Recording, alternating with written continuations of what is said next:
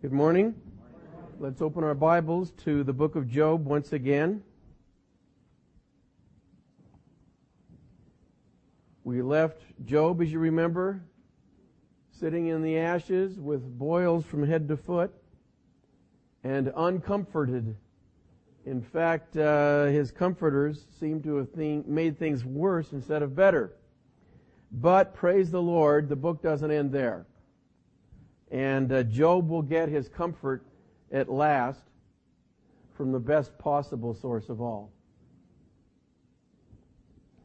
Job 34. Before uh, we, we read the, the passage, we're going to meet, by the way, comforter number four uh, this week. I know uh, there were some puzzled looks last week when I said we're going to meet uh, Job's fifth friend, and we'd only seen three so far. Well, we'll see number four this week, just briefly, before we finally hear the Lord speak. But um, as we said last time, uh, there's a misnomer about the book of Job. It's often uh, said that the theme of Job is why do the righteous suffer? That's not the theme of Job. That question is asked a lot, but it's never properly answered, really. In fact, God never explains himself to Job, as we're going to see uh, later this morning. And we also uh, learned last week how not to do it. How not to comfort. You remember the comforters, they made several mistakes. Number one, they didn't listen to Job. They were too anxious to say what they thought. Um, secondly, they were more interested in delivering sermons and uh, getting their point across. Thirdly, they insisted that there had to be some great sin in Job's life that he didn't know about. Very common mistake. And I've seen all of these, and you probably have uh, too, made even today. There's a fourth mistake that I have seen. Unfortunately, there was a very close friend of mine when I was a brand new Christian at Fairhaven, uh, who uh, near the age of 30 was stricken with a brain tumor. Godly man. And um, some well-meaning professing believers approached him and his wife because he wasn't getting better and said that the reason he wasn't getting better was because they did not have enough faith. And you can well guess it did not help the situation.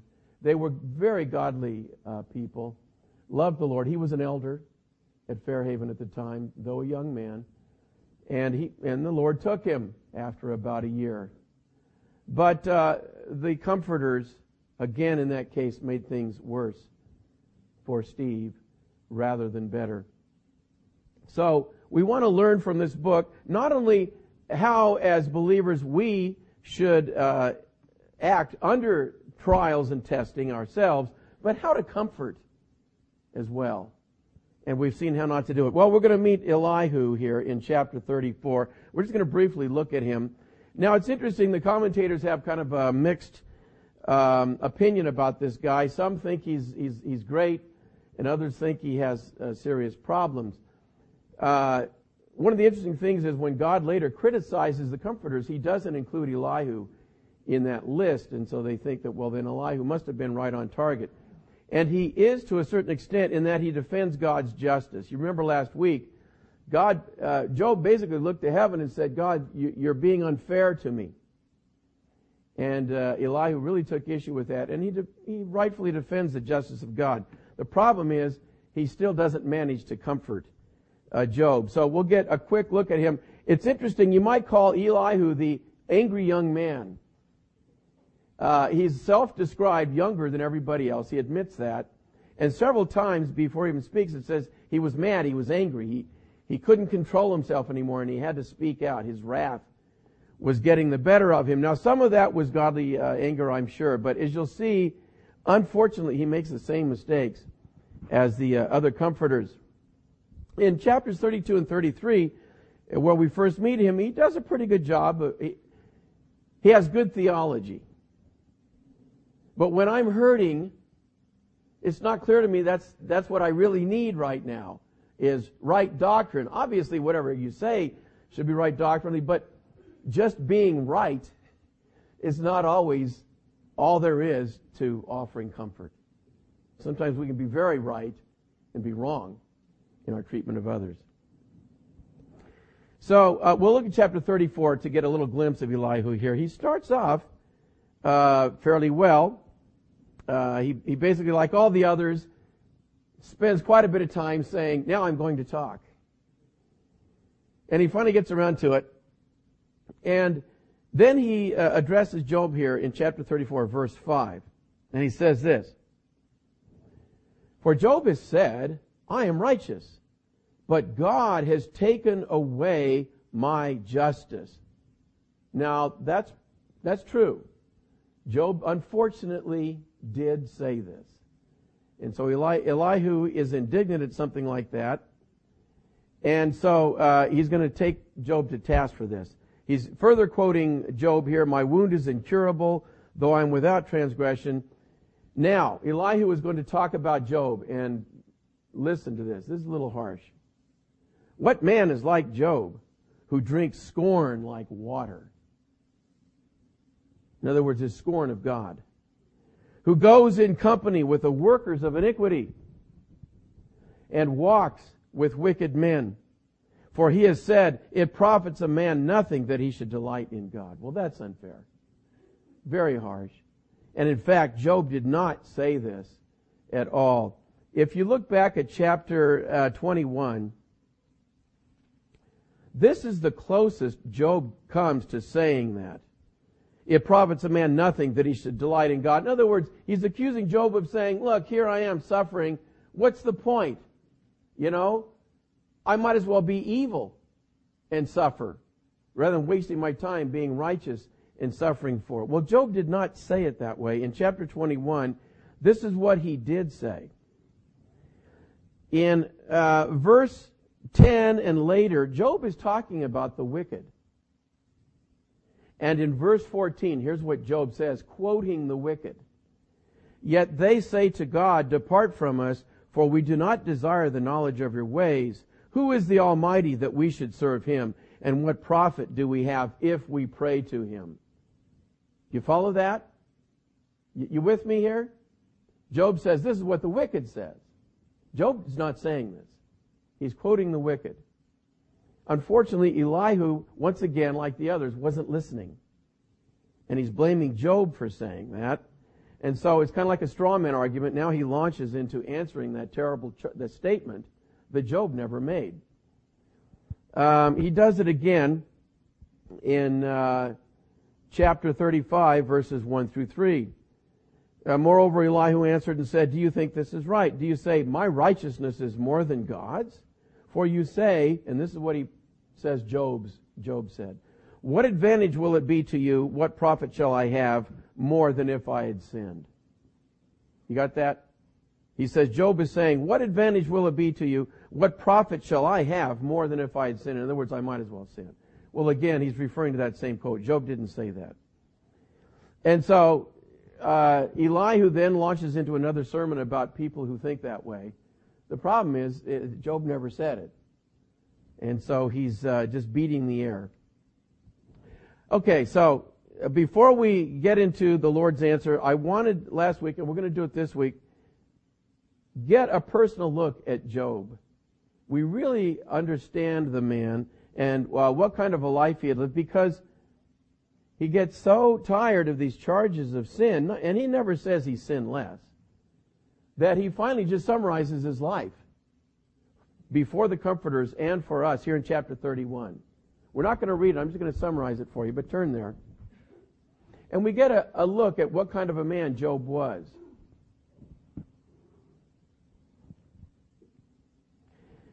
Chapter 31, he says, I have made a covenant with my eyes. Why then should I look upon a young woman? So he begins really with something we know clearly in the New Testament that to look at a, a woman uh, with lust is the same as adultery. Job recognizes that. And he, and he, he says, I've never done that. I don't do that. I don't practice that.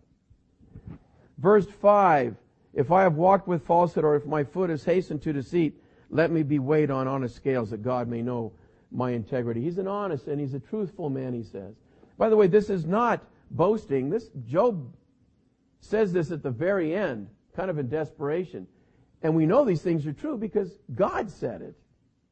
So Job is giving an honest description of himself. Uh, verse 13.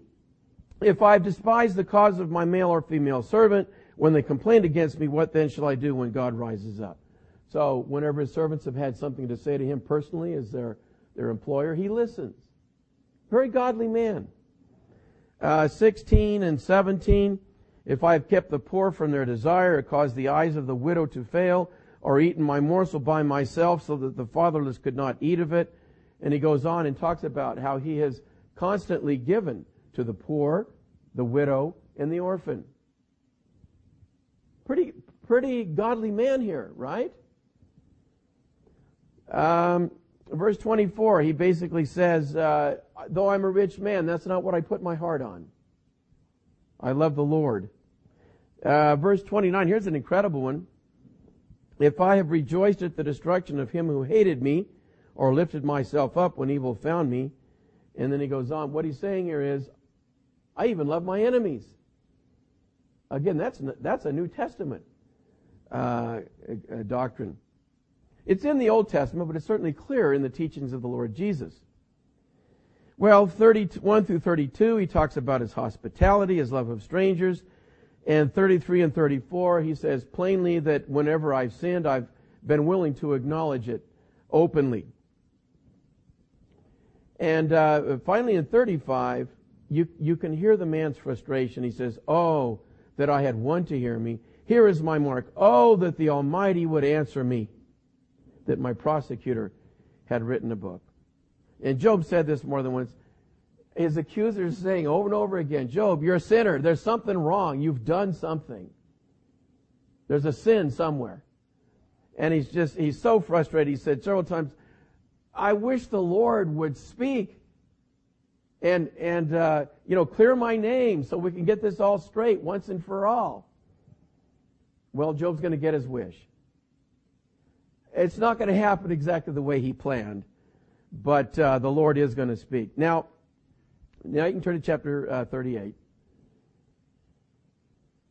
Wonderful section in the Bible. I'll tell you, up to this point now, I'll tell you, if this was written by people, and if they had God appear at the end, can you imagine how it would be written? It would not be written the way it is, and, and you'll see. This, I'll tell you, is writ, spoken and written by God. No one would have thought uh, that it would have ended the way it's going to end here. And it's wonderful. In fact, if we'd thought, now how would God comfort Job? We'd come up with something like, uh, well, you know, he'd take him aside and he'd tell him the whole thing. He'd say, listen, Job, now I can tell you, uh, you're not a sinner. Uh, actually, the devil came to me and we talked about it, and you didn't know any of this, but it's, it's been a trial. That's what it is, a test of your faith. Wouldn't we do something like that? You know, we know that already. Let's let, let Job in on it. God never does that. That's the wonderful thing about this. He never explains to Job why he did what he did or what started it or the circumstances or anything. Isn't that the way it should be? Yes? No? Should God explain himself to us every time he does something we don't like? We'd be God. You know, he'd be subordinate to us at that point. So, here we have the stage set. Uh, Job hears the Lord speak to him out of the whirlwind here in chapter 30, 38. First, the Lord uh, describes what he's been hearing by saying in verse 2, Who is this who darkens counsel by words without knowledge? Now prepare yourself. He's speaking to Job.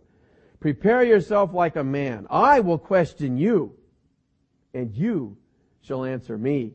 Job's been asking God questions to take him to account all through the book.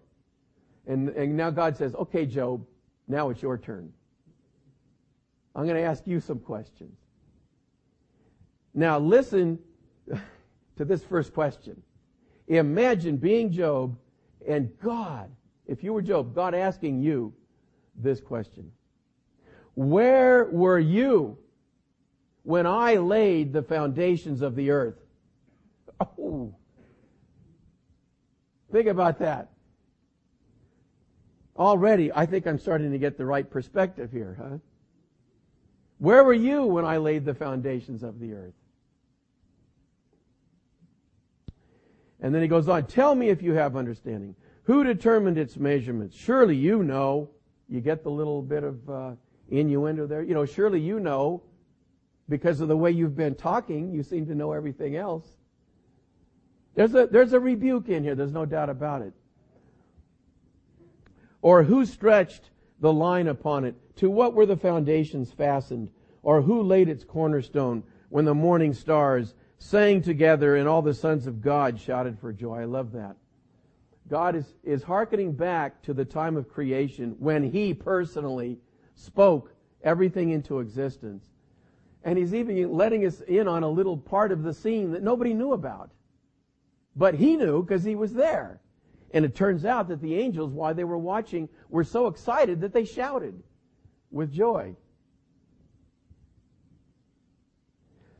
Um, then he goes on, verse 8, or who shut in the sea with doors when it burst forth and issued from the womb, when I made the clouds its garment and thick darkness its swaddling band. When I, listen to this, when I fixed my limit for it and set bars and doors, when I said, this far you may come, but no farther, and here your proud waves must stop. Now why is that so important, setting a limit on the ocean? He's letting Job know that things don't get out of control in his creation. He's in control you see. We tend to think that. We may not say it, but sometimes we begin to think, you know, wow, this may have maybe got a little too far. I wonder if the Lord's really still in control. You know? And so the Lord's reminding him that he's still on the throne. Uh, we can't read all the verses. Uh, There's such uh, sources of worship here in these last chapters. But um, in uh, 12 through 18, just notice now, God, God uses phrases in sections here. The, the question or the phrase he's going to use here in this short, short section from 12 through 18 is, have you? He's going to ask Job, like for example 12, have you commanded the morning since your days began? Think about it. In other words, I have, I still do. The morning is still regularly appearing day after day after day because I make it so. Have you done that? Uh, again, he says in 16, have you entered the springs of the sea? Or have you walked in search of the depths? You know, to this day, that's probably the least known part of our planet you know, the very deep ocean. We'll send something down there, not people. We've sent people down inside uh, a little tiny uh, ball, metal ball, with a window on it about this thick because of the pressure, you know, and about that big around to just kind of look out in the darkness. And it's still a mystery. We're finding new forms of life constantly down there. And what God is saying, I know that place very well. I'm very familiar with it, having created it. Uh, and then something that uh, no one is familiar with death. Have the gates of death been revealed to you? Or have you seen the doors of the shadow of death? That's still the great mystery, even for believers, although we know what's on the other side, praise God. But uh, we don't know death until we've experienced it. And then finally, 18, have you comprehended the breadth of the earth? Tell me if you know all this. You know, um, I did a message several years ago on traveling from the earth out to the planets, and I think we only made it about as far as Jupiter before everybody's mind was going kaboom like this. Uh, the, the distances involved just with our earth. You know, you ever been up in a plane and looked down at how small things are? Or imagine an astronaut when they get up and they begin to see the curvature of the earth. But by the time you get up, you, you really don't appreciate just how big things really are. You know, the distances involved. Isn't that right? You know, things look like ants. We say that. You know? We just, we can't grasp it with our puny little brains. How much less the solar system, but that's just one tiny little star in this huge galaxy of billions of stars like that, which is just one little pinpoint in the midst of the universe of literally billions of galaxies. And now our brains are short circuiting again. We can't comprehend the creation of God, you see, let alone just the earth. He not only comprehends it, it's as nothing to him. It's like the dust in, in the scales. You see what God is doing. This is not an accident, you see. Job needed to have a better perspective on life. And the way to get that is to have a good perspective on the Lord. And that's what God is giving him. Uh, we, okay, and then 19 through 30, God continues just going through his creation, uh, various aspects of it. Uh, light, the various forms of precipitation, snow and rain and uh, ice. And then in uh, 31, he then goes out into the uh, into space. Uh, the Pleiades, Orion. Some of you may have different words for these. Mazzaroth in verse 32 the great bear with its cubs. It sounds like Ursa Major, but it's probably something else. It, it's not important that we're not sure what it is. We know it's something up in the sky in the stars and the nebula and so on. And the point is, what does it say in Genesis 1? He made the stars also. you got that? Think about what that's saying. A single star. Our, our sun is a medium one we can't comprehend the size, uh, the power, the energy involved. It's, it's been doing a pretty good job now for quite a while, hasn't it? Doesn't have any, show any signs of uh, burning out yet, like my Eveready batteries. is better than the Energizer Bunny, you know? That's just one. There, we can't count. We, we really don't, don't know how many stars there really are. Um, I know most of you know, I've talked about this before, that they use the Hubble telescope. Some bright professor from Texas got the idea. Now that we got this thing up there, let's see if we can finally, with a long exposure, see to the edge of the universe. And so they, uh, he selected a dark part of the sky, which is most of it here, unfortunately, in the Bay Area.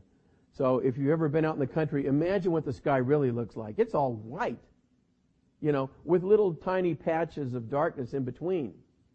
So they picked a dark patch and then zoomed in with a telescope, uh, just an ordinary telescope, picked a dark patch within that. And I wish, imagine I'm holding a grain of sand. Okay? If you held a grain of sand at arm's length and looked at it and saw how much of the sky blocked, that's the area of the sky that they zoomed in on. Okay, you got that? Area the size of a grain of sand and they took a, a photograph. It took 10 days to photograph that area at the level they wanted to. And they were hoping, what they were hoping was, they knew they'd probably see galaxies in it, but as they got down the, the galaxies got smaller and smaller in the picture, they were hoping they'd see less and less of them. Do you understand? That means you're getting toward the edge. Well, guess what? It didn't happen that way. And I wish I had the picture with me. It's a gorgeous picture because there are all these beautiful colors and shapes. Everything in this photograph, and there are literally thousands of them, is a galaxy, not a star. A galaxy is billions of stars, right? You got it? In this little pinpoint of the sky, and no matter how small they are, they don't get less in number as you get farther away. There are just as many at the very end of this photograph as there are right around us here. And we can't imagine uh, how far away the, this picture is portraying. God is so great, we, we have no comprehension. Because, listen, this is just the creation. He's the creator. The creation is nothing compared to Him. He made the stars also. Uh, he talks about his care. This is very important in, in uh, 39 through uh, 41. Listen to this. Uh, this chapter 38, verse 39. Can you hunt the prey for the lion or satisfy the appetite of the young lions when they crouch in their dens or lurk in their lairs to lie in wait. Isn't that good? It says uh, elsewhere in the Psalms, he opens his hand and he feeds all the living uh, creatures. God does that. You know, we talk about the balance of nature. You know what the balance of nature is? It's God. Can you imagine? You ever had a pet? You know? You ever had a, a child who wants a pet? You know, and what's the first thing? Okay, you're going to have to feed it. Right? You know, you're going to have to clean up after it. And the parent ends up feeding and cleaning. Can you imagine? God provides for all of the animals. And to paraphrase Jesus, uh, what God is telling Job here, listen, if God so cares for all of the animals of the world, how much more does he care for you, O ye of little faith? That's what God is telling Job here, you see. He hasn't forgotten Job. Uh, chapter 39, we have more of the wonderful care of God. In verses 1 through 4, he attends the birth of every little fawn from a deer. More than attends it, he's the midwife. Basically, that's what he says. It's uh, 5 through 8, he talks about the wild donkey and how it, it lives in a, a barren wilderness, and yet somehow it survives. How is that? Well, because of the care of God. 9 through 12, he talks about the wild ox and how strong it is and yet tamed by the Lord. 13 through 18 is good. It's about the ostrich. You know the ostrich, in some ways, God says it, it's a stupid animal. God says it. He says he removed intelligence from him deliberately. Because the ostrich goes out and he lays his egg just right out in the middle of, you know, where everybody's walking. And yet somehow, here we are, uh, at least 3,000 years later after Job, and there are still ostriches. Because God makes sure, you see, that th- those eggs are, are taken care of and they hatch.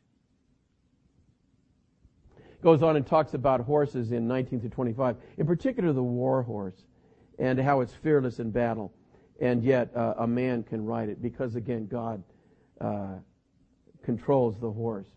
And then finally, 26 through 30, the hawk and the eagle, which are majestic animals, and yet God created them. I like uh, this line in uh, verse 26 Does the hawk fly by your wisdom? You know, uh, don't let the scientists deceive you. They say that man has mastered flight. We have not.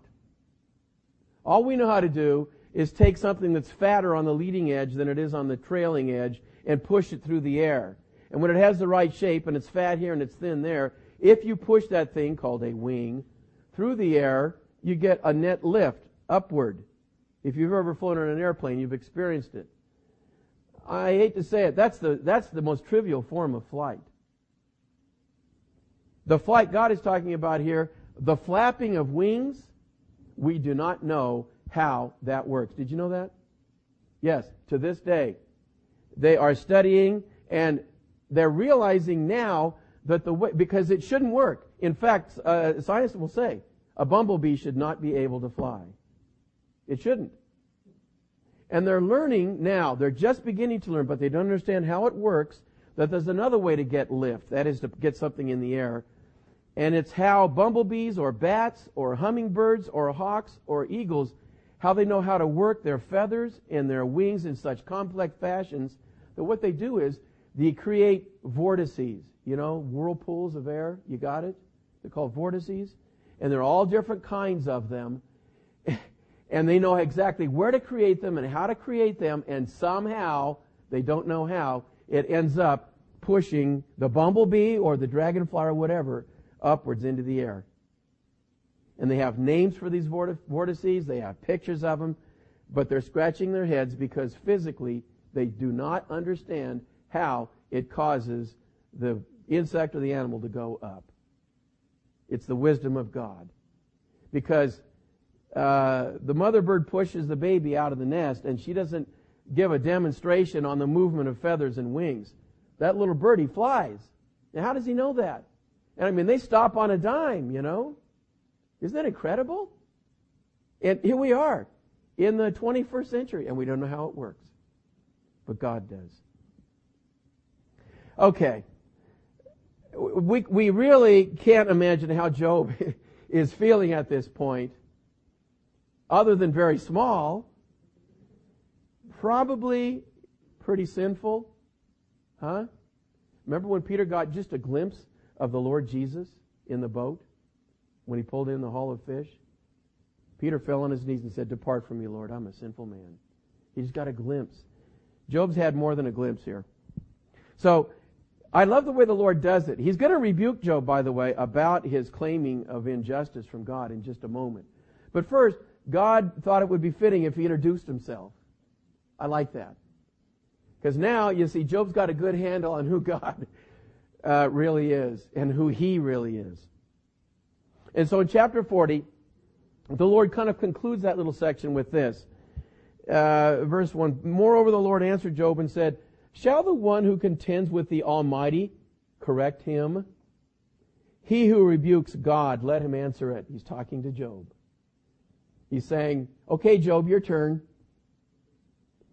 So Job speaks. Verse 3 Then Job answered the Lord and said, Behold, I am vile. What shall I answer you? I lay my hand over my mouth. Once I have spoken, but I will not answer.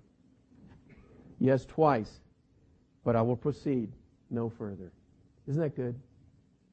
Job said, Yeah, uh, I was a little incautious with my mouth before. I realized now, I, you do the talking. I'm not going to say another word. I've already said too much. I can't answer. there is none. Okay, now that Job is prepared mentally, emotionally, and uh, spiritually, the Lord then takes him to, to, task for saying that God was uh, unjust. Verse 6 Then the Lord answered Job out of the whirlwind and said, Now prepare yourself like a man. I will question you, and you shall answer me. Would you indeed annul my judgment?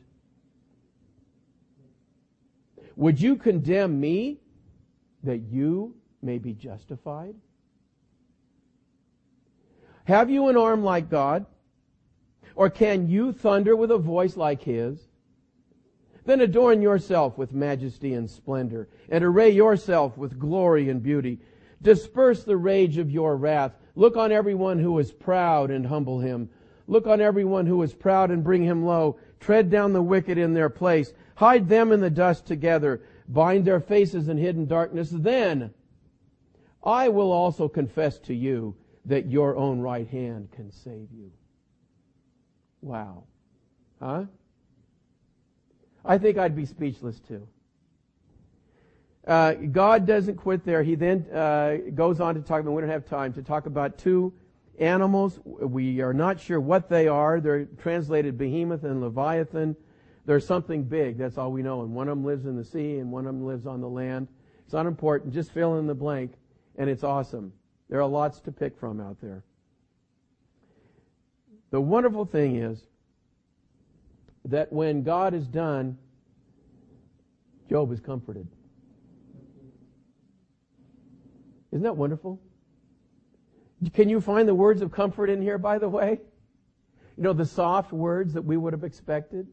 Job, Job worships when God gets done. Chapter 42, then Job answered the Lord and said, I know that you can do everything and that no purpose of yours can be withheld from you. He's implying that the purposes that God had in mind with himself, he doesn't know what they are, but it's a good thing and God's going to accomplish it. You asked me, Who is this who hides counsel without knowledge? Therefore, I have uttered what I did not understand, things too wonderful for me, which I did not know. Listen, please, and let me speak. You said, I will question you, and you shall answer me. I have heard of you by the hearing of the ear, but now my eye sees you. Therefore, I abhor myself and repent in dust and ashes. The wonderful thing here is, you know, nothing's really changed. Job is still sitting in the ashes. He still has boils from head to foot. His children are still dead. He's still impoverished. He's a poor man. but the key is what Job says here. He said, I've heard of you before with the hearing of the ear, but now I see you with the seeing of the eye. That's the key. The thing that uh, comforted Job, that picked up his spirits, that caused him to get his mind off of his trouble and onto worshiping God, was simply a clear picture of God. That's it. He got his eyes off himself and onto the Lord. And by that, he'd been comforted. Well, I think we can learn something from this. You know, I, I don't know about you, but when you're in a trial, when I'm in a trial, we, we tend to focus on the trial. And when we do that, the vision of the Lord grows dim, doesn't it? And we forget who He really is. We need to remember, like Job, God has not changed. No matter what my circumstances are, God still loves me. He still loves you with an everlasting love. It hasn't changed. It hasn't diminished. The love that caused him to send his son to the cross for you is still there. It's the same love. Well, we'll we'll finish up. It turns out that in this case it ends with a with a happy ending in uh, verse 10 of chapter 42 and the Lord restored Job, Job's losses when he prayed for his friends. God had told his friends by the way to go to Job and have him pray for them. God made it very clear after having privately rebuked Job for his slip of the tongue so to speak he then says Job has spoken rightly of me and you guys have not. And so you need to go to Job and have him pray for you. So he, he has done that, and it says the Lord restored his losses. Indeed, the Lord gave Job twice as much as he had before. Then all his brothers, all his sisters, and all those who had been his acquaintances before came to him and ate food with him in his house. And they consoled him and comforted him for all the adversity that the Lord had brought upon him. Each one gave him a piece of silver and each a ring of gold. Now the Lord blessed the latter days of Job more than his beginning. And if you read the numbers there, it's exactly two times what were listed in chapter 1. He also had seven sons and uh, three daughters. And the daughters were the most beautiful daughters in Israel, it says. Well, let's, let's review. Uh, first of all, you remember what the devil's, we, we called it a bet. He told God something would happen if God would just turn Job over to him. Do you remember what it was? What did he say Job would do? He said he'd curse God to his face. Did Job do that? No, he didn't. And God knew that in advance. That's why he permitted it. Uh, the second thing that, that came out of Job's trial, besides certainly, I think he learned uh, patience, perseverance, long suffering, was three of the greatest quotes in the Bible, particularly when it comes to suffering. These words, remember he said he wished that his words had been written down in a book. Well, little did he know, God did it. And just remember what Job said at the beginning. Naked I came from my mother's womb, and naked shall I return. The Lord gave, and the Lord has taken away. Blessed be the name of the Lord. That's gold. And later, when he uh, was talking to his wife, shall we accept good from God? And shall we not accept adversity from him as well? In the midst of the trial, uh, this, this is a New Testament quote. I know that my Redeemer lives, and he shall stand at last on the earth. And after my skin is destroyed, this I know, that in my flesh I shall see God. You understand what he's saying? When my skin is destroyed, when I've died and rotted in the grave, he says, in my flesh, I shall see God. That's a contradiction. You know what he's talking about? Resurrection. He believes it. I shall see God, whom I shall see for myself. Not a proxy, not somebody seeing him for me and coming saying, Job, I just saw the Lord. This is what it was like. Job says, no, I'm going to see him myself. Me. What does it say in Revelation? And they shall see his face. Job was right. And my eyes shall behold, and not another. The lesson, well, when it comes to uh, us as believers now in suffering, first of all, one of the lessons from Job is Don't ask why. You know, that's not the main question. God never tells Job why, by the way. If, uh, as we said before, if it's not a consequence of my sin and God is not chastising me, then I know it's a trial and to take it from his hand. All good things come down from the Father of lights. That includes trials and suffering. Other lesson, don't look down. Don't focus on the circumstance. Look up. Look at the Lord. Uh, we like to go out to a Brookstone in um, uh, Stone Ridge Mall and sit in the chairs that massage you. You ever done that?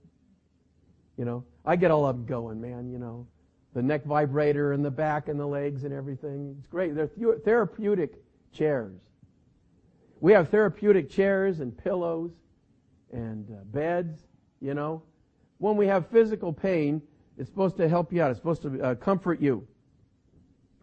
As believers, we have something far better. I don't know who it was. Some dear believer put it this way. When we're suffering in the Lord, that's the time to put our head down on the three pillows of God. The pillow of His eternal love, the pillow of His immeasurable wisdom, and the pillow of His infinite power. Put your head down on those three pillows. Actually, there's more than three. And more than that. We have more than Job because we know that our Redeemer lives. We know who He is. We know His name. He has told us that He's going to come back for us. And then it says in uh, 1 Thess 4, when he does that, so shall we ever be with the Lord. And then what does it say? Wherefore, comfort one another with these words. What words? So shall we ever be with the Lord. Praise his name. Let's pray. Father, we thank you so much that you are who you are, that you know how to care for us much better than we know how even to care for ourselves, that we still haven't come to the end of your love. Lord, our plumb bob, our measuring stick, comes up woefully short. And we do pray, Lord, that when we have those times when it seems to grow dim and we tend to forget, Lord, that you would remind us, that we would remember just how much you really do love us. You have not changed. All we need to do is look at the cross where the Lord Jesus has already come, has already died, has already risen, paid the price in full for our sins, and now is waiting at the door to come and receive us to himself. Hallelujah. What a day that'll be. We thank you for these wonderful promises we have and the reminder we have this morning from your word. We thank you in Jesus' precious name. Amen.